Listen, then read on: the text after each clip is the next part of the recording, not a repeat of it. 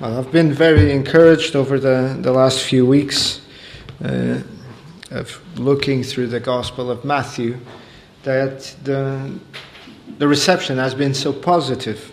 Not that the reception of, of sermons is, all, is ever negative, I haven't experienced that, but I've received some positive feedback, so I've been encouraged uh, to try and maintain the same uh, standards or the same pattern that I've done up until now. And today is going to be no different.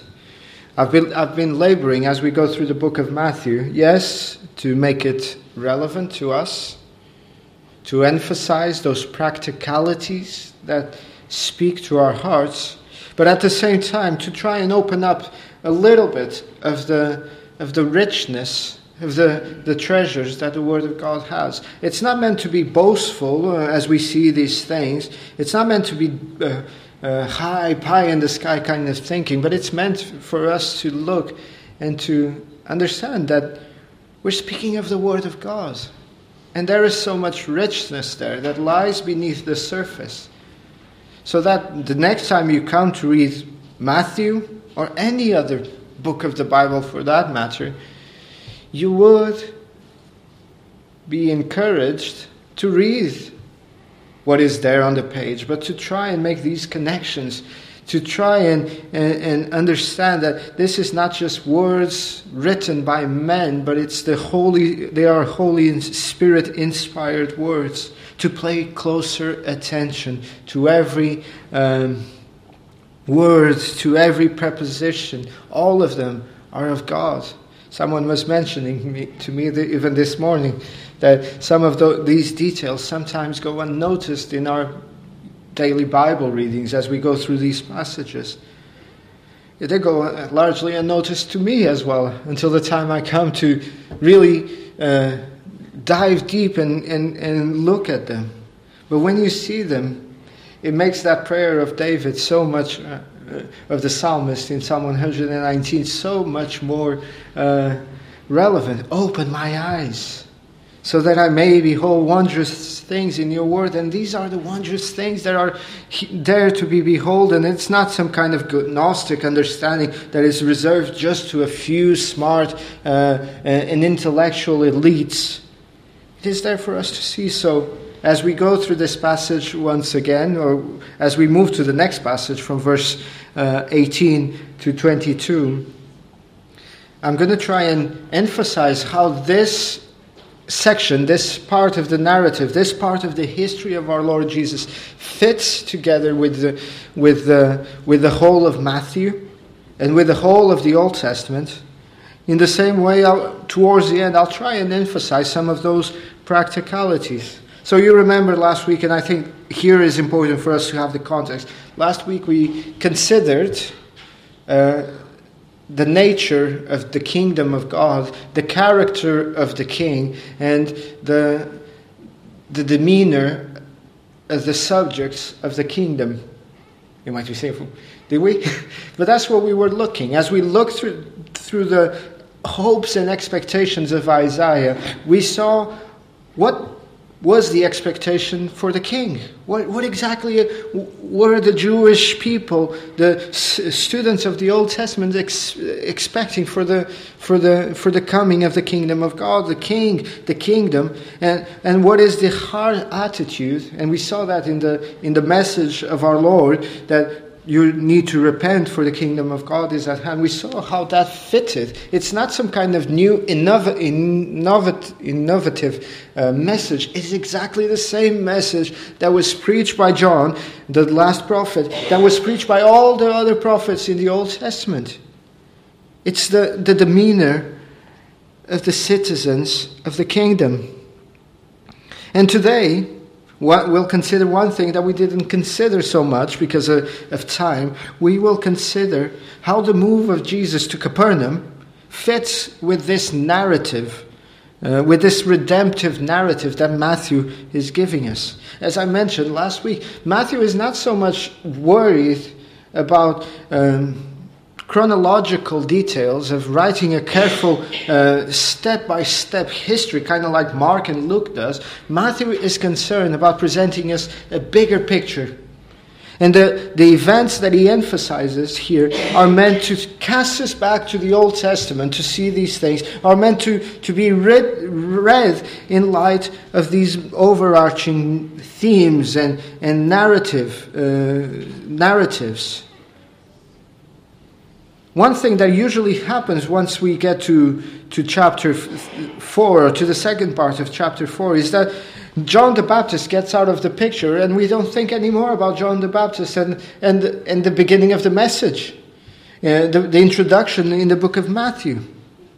What is the relationship between what's happening now in chapter 4, what's recorded for us in, in this second part of chapter 4, and and what was already prophesied by John the Baptist. You remember the message of John the Baptist. It was a message of judgment. Repent, the kingdom of God is at hand. There is one who's coming, will baptize you with the Holy Spirit and with fire. Behold, the winnowing, is going to sift you through with a winnowing fork. Where, where is that message in what we see here?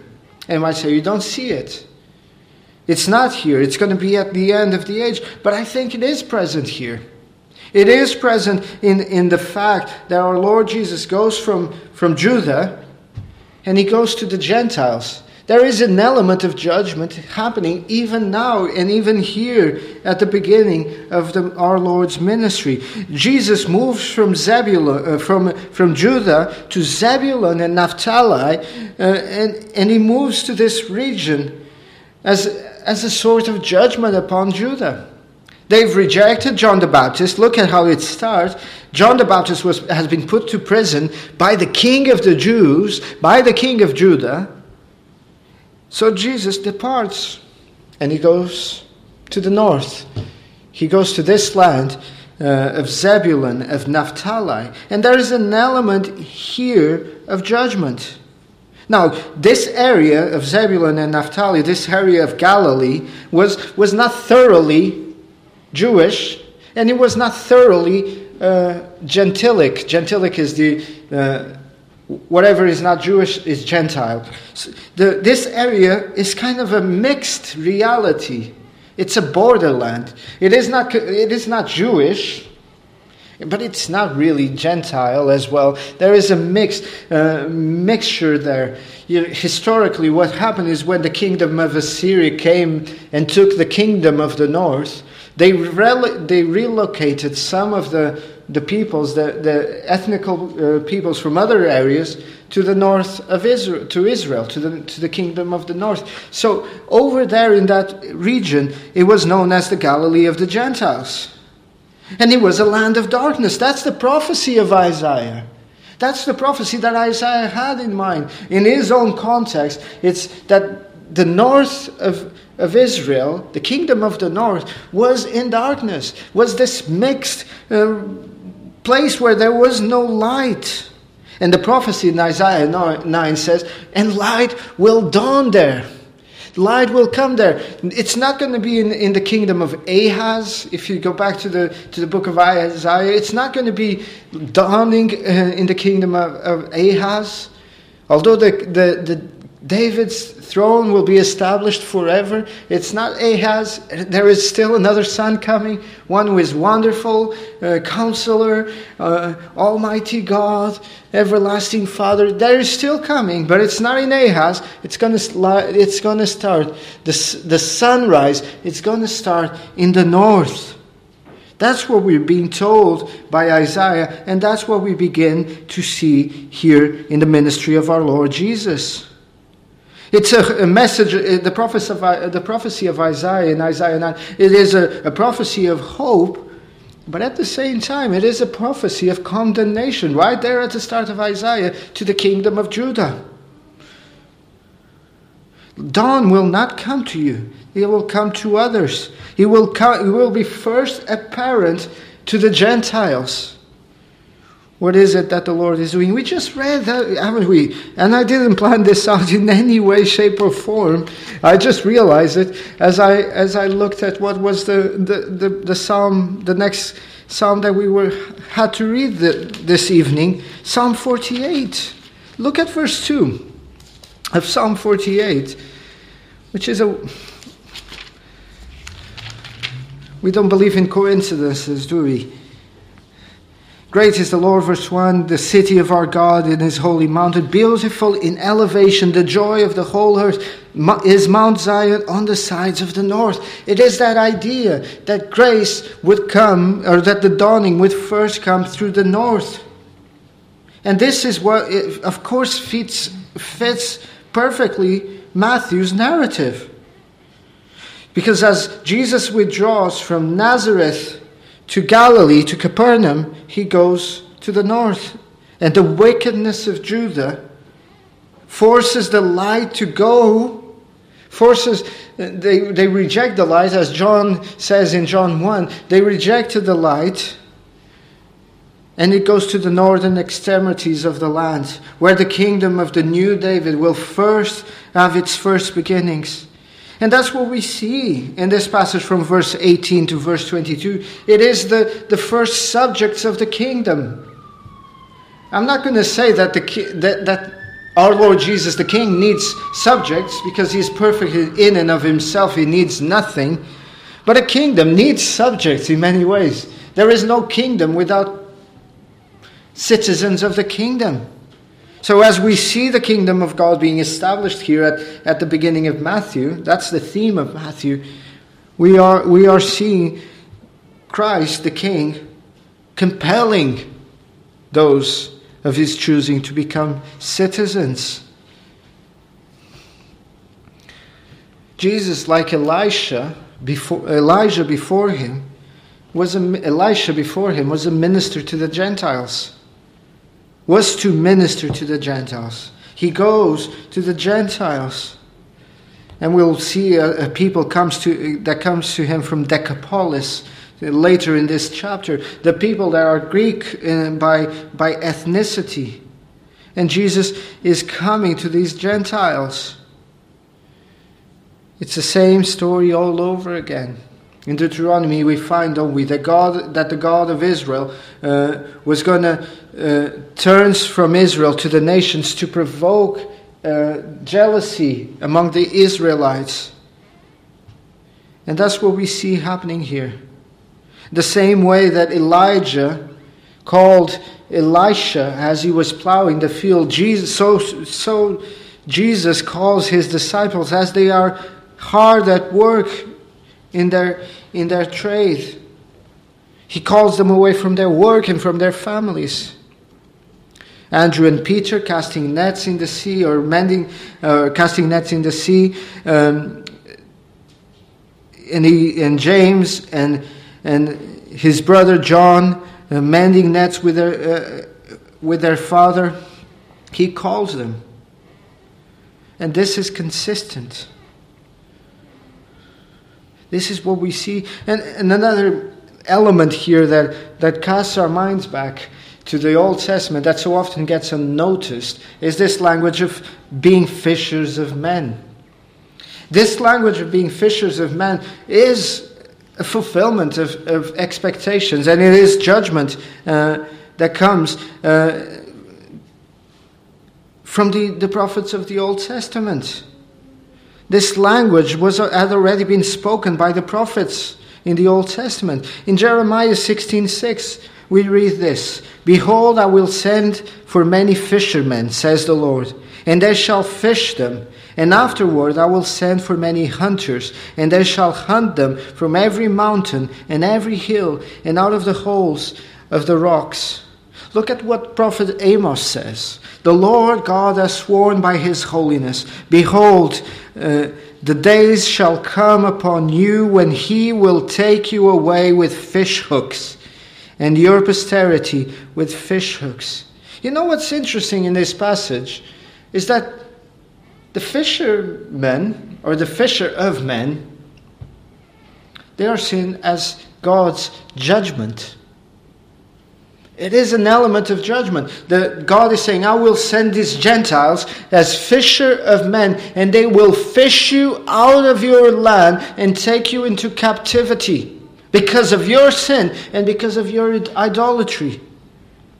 There will be no place to hide.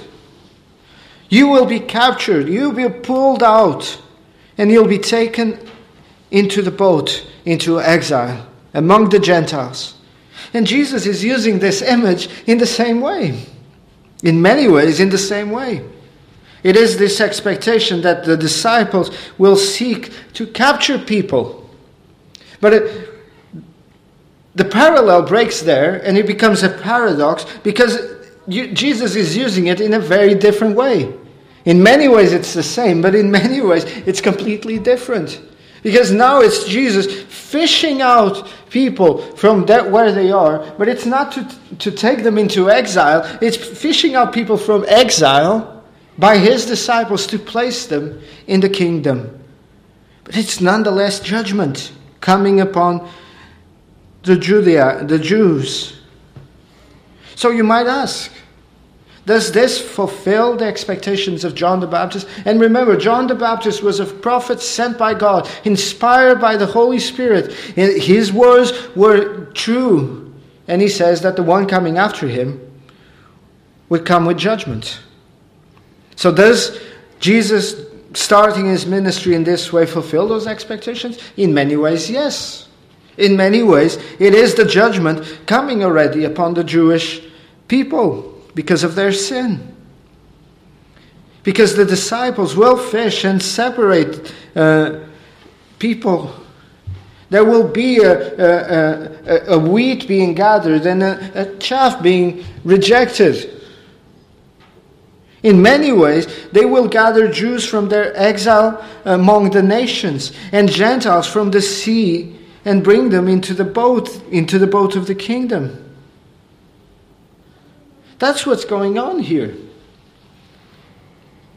Our Lord, as He preaches the kingdom of God, it is, it is a message of, of discerning between the wheat and the chaff. And we see that happening in this passage. But not only uh, Jesus preached the kingdom, He is beginning to call one and, and other, uh, call people into His service. And that's what we see happening here with Peter and Andrew and James and John. Four disciples. You could say four corners to the new spiritual temple being built. Four disciples that represent the four corners of the world to go out into the, to the four corners of the world. The first four disciples of the kingdom of our God are called here. And they're called to leave their jobs, to follow Christ, to leave their family. They're called to lay everything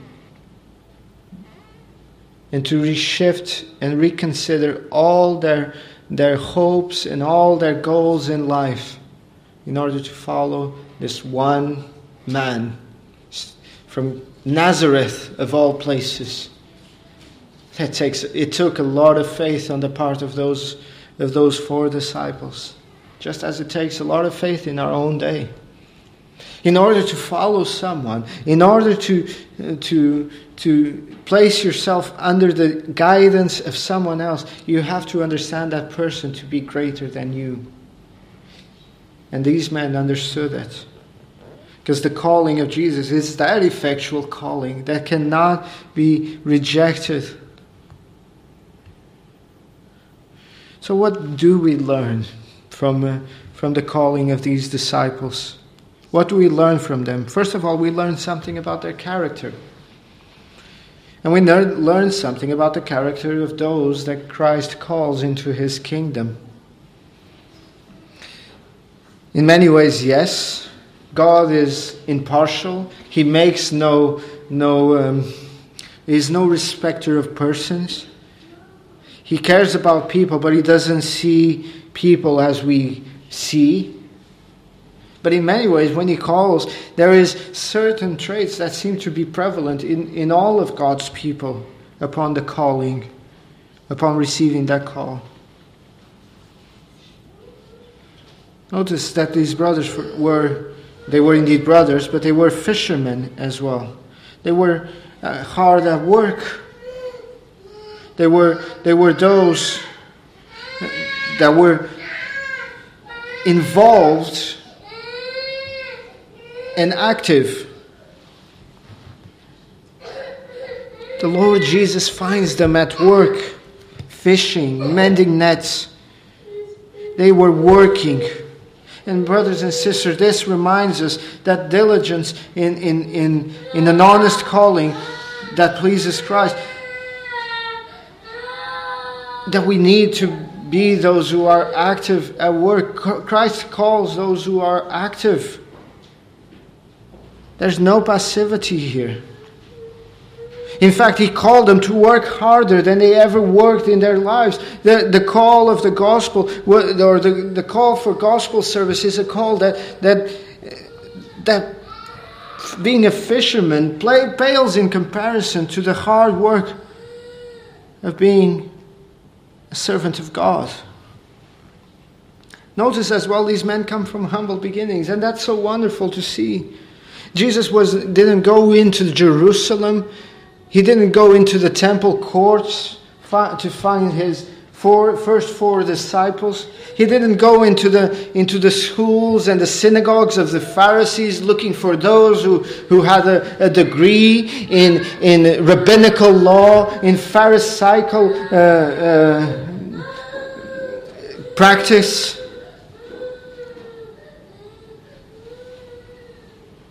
No. He called them out of humble places.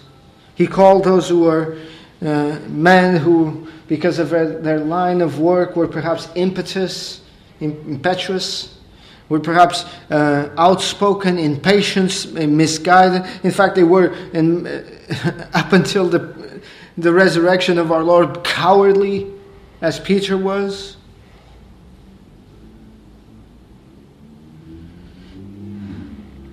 And God, Christ does this. He chooses the, the humble and the foolish and the weak things of this world to shame the wise, the strong, and the prideful. That's what, what we see happening here. God will not call a prideful person. He will first humble that prideful person. God will not call someone who feels themselves to be strong and able in and of themselves. They must first come to understand their weakness. God will not call those who think themselves to know better. Isn't that how many, oh, I know better. I know this, I know that. You don't need to tell me. Now, God will call those who have come to understand that their wisdom is actually folly. Their wisdom is actually what brings condemnation to them. He, God comes to call those, like the Apostle Paul, and he was a very wise man. He was one of the wisest, perhaps one of the most brilliant geniuses of his time. But it's only when he realized that his wisdom that made him according to the wisdom of the world, someone above reproach, as he says in Philippians 3, according to the law, blameless. It's only when he realizes that all that wisdom was actually rubbish, as he says. He was dung, as the AV translates, that he's actually then in a place to come with empty hands to the Savior and say, I'll take, I'll take you. It's humility. But notice how Jesus calls them. It's follow me. Verse, verse 19, he comes, and the, the nature of the calling, it's not an invitation. Do you want to follow me? So often we, we, we mask or we water down our gospel message with, with, a, with a notion of invitation, and it's, it's not necessarily wrong, but it's, it's watering it down. I believe it was Arthur W. Pink who said, Our go- The gospel call is not an invitation, it's an ultimatum. You follow or you die. What are you going to do with the message? And in this case, it's a clear command. It as the Apostle Paul to the, to the Athenians. Now God commands every person everywhere to repent. It is a command follow Christ. It is encompassed on following Christ that you need to repent because you have all your life ran away from Him. So, in order to follow Him, you need to turn. You need to stop, look, turn, and follow. It is repentance that is implied in this follow me.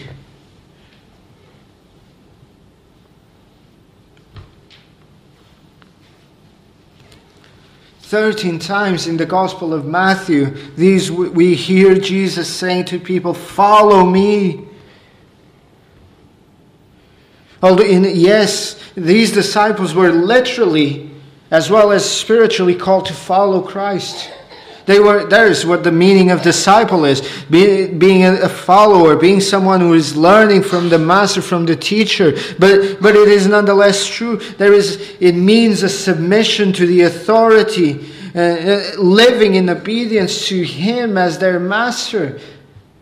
This unknown person, well, according to John, uh, some of these fishermen, they, they were already disciples of John the Baptist. So they already knew of Christ. It wasn't uh, as if he just comes into the, to, to, the, to the scene and they, and they follow him without knowing. But sometimes it happens.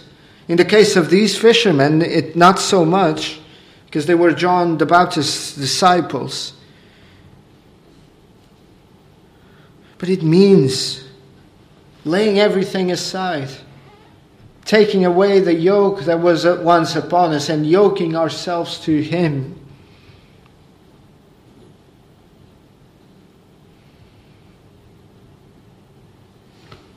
If you want to be a disciple of Jesus, you have to be a follower of Jesus. There is no, no way that you can call yourself a disciple, that you can call yourself a follower, that you can call uh, yourself a son of God without being obedient to Him, without making Him your Lord and Master, without being willing to follow wherever He calls you, wherever He leads you, without being willing to trust Him with everything and anything in your life. But not only it is a, a, a an element of of our own personal uh, way or or um, relationship. It is there is an element of responsibility. What does Jesus say to the disciples here, to these four men? Follow me, and I will make you fishers of men. The calling to follow Christ is a calling to action. Again, Christianity is not some kind of leisure activity, something that you add on to your life. My life is really good. I just need that cherry on top of my life. I need Christianity just to give it a, sense of spiritual morality. No such thing as that. It is a call to lay everything aside, to sacrifice your, your, your pleasure, your, your wealth, your honor, your status, your family, your father, your mother, your daughters, your sons, your uncles, were to sacrifice it all. To sacrifice that which you cannot keep for that which you cannot lose.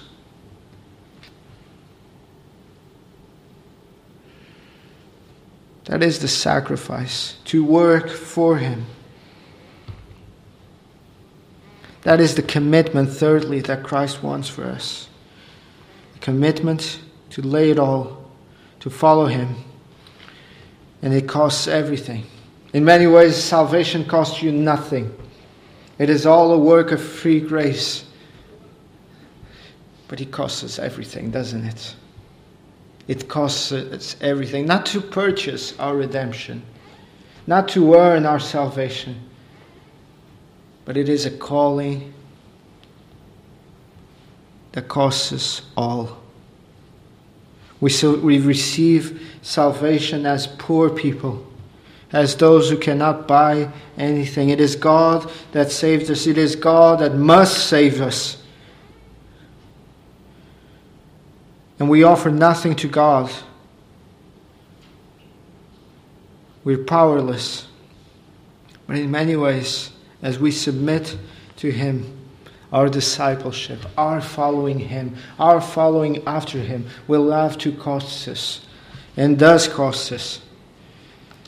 I don't often quote the American evangelist Billy Graham.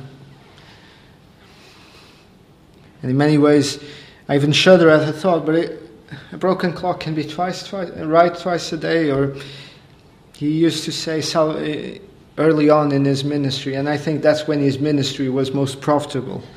Salvation is free, but discipleship costs everything we have. Are we aware of that? Have we realized that when we come to Christ, then when, when we cross the narrow gate of repentance, that narrow gate is too narrow for us to carry anything with us, for us to carry any baggage, luggage, I always get both those two. For us to carry any any things with us, we need to leave it all back there as we go. You know those tourniquets that that they have installed in some in some public areas. It is really hard for us to get through, even if you have just a, uh, one of those uh, side bags that, that that people use. It's it, it's awkward. It is hard to pass. Even harder, spiritually speaking, is. Cro- crossing that narrow gate with anything. It is impossible.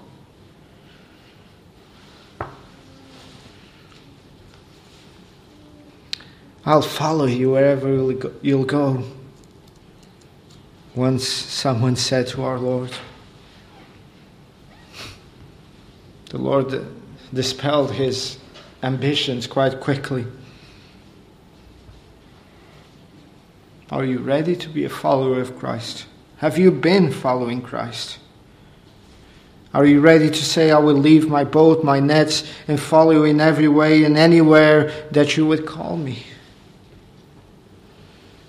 Sometimes God calls us, yes, as He called Peter, Andrew, Simon, uh, John, and James. As He called these four men. Sometimes God calls us to put everything behind. But sometimes God calls us to be fisher of men, to be His disciples, to be in, uh, citizens of His kingdom where we are. Are we ready to do that? Or do we have those things that, God, not this, not my job, not my friends, not my family, I'm not willing. You can have everything else, but this doesn't work. The call to be a disciple is a call to give up everything that you cannot keep and to follow Him will give you Himself and blessings that you will never lose. Will you go that way?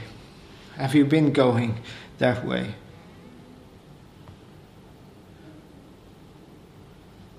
Jesus, our Lord Jesus says that there is None who has done these things that will not receive an hundredfold in this life and the life to come. There is a promise of increase, but the demand is radical and requires faith. For Peter and Andrew, for James and John, this call that they received was unique. It's not really like our call. But in many ways, our call is very similar to theirs.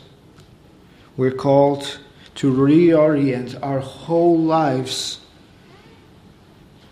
to reorient everything in our life, to from the root to the to the to the to the to the point to the pointed end of each branch of our lives, to reorient them in light of Jesus' claim for our lives. Even if you don't leave your home, even if you don't leave your job, even if the Lord does not call you to, to, to some kind of full time ministry here or abroad, even if the, uh, the Lord has not called you to, to, to go into some desolate place where no one has ever heard of the gospel, even if that is not your calling, the calling to follow Him is a calling to lay everything your plans, your prospects, your desires, your hopes. It is a call to put it all upon the altar of following Christ. Being a citizen of the kingdom is saying everything and anything that I have is God's. All my time is God's. All my possessions are God's. All my dreams and hopes are God's. From the root to the top of the tree of my life, everything is reoriented through Christ. So, how is this call to discipleship, this radical call to living an ordinary Christian life? This is not extraordinary Christian living, this is ordinary Christian living. How is it that this impacts your life.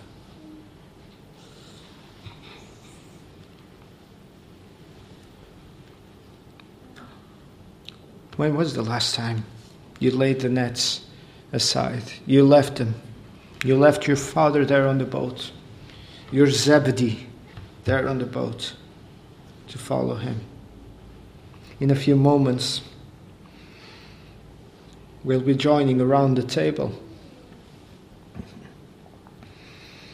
And as we gather and remember the death of our Lord, the atoning death of our Lord,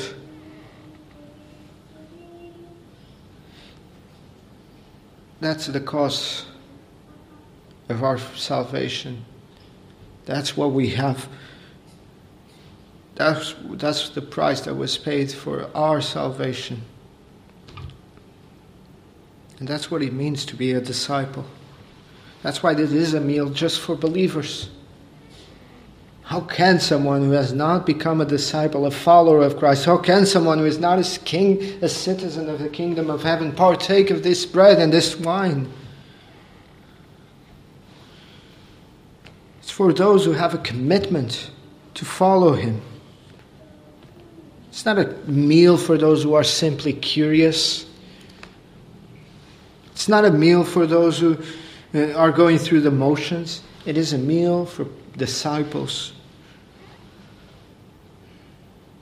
It is a meal for those who have a genuine relationship with Him, who follow after Him, who have been transformed by His grace. It is a meal for those who love Christ and love the brethren. And that love for Christ and love for the brethren is demonstrated in how we obey His word and how we cling to the fellowship of the saints. Our final hymn is, is one that speaks of the gloriousness of this, of this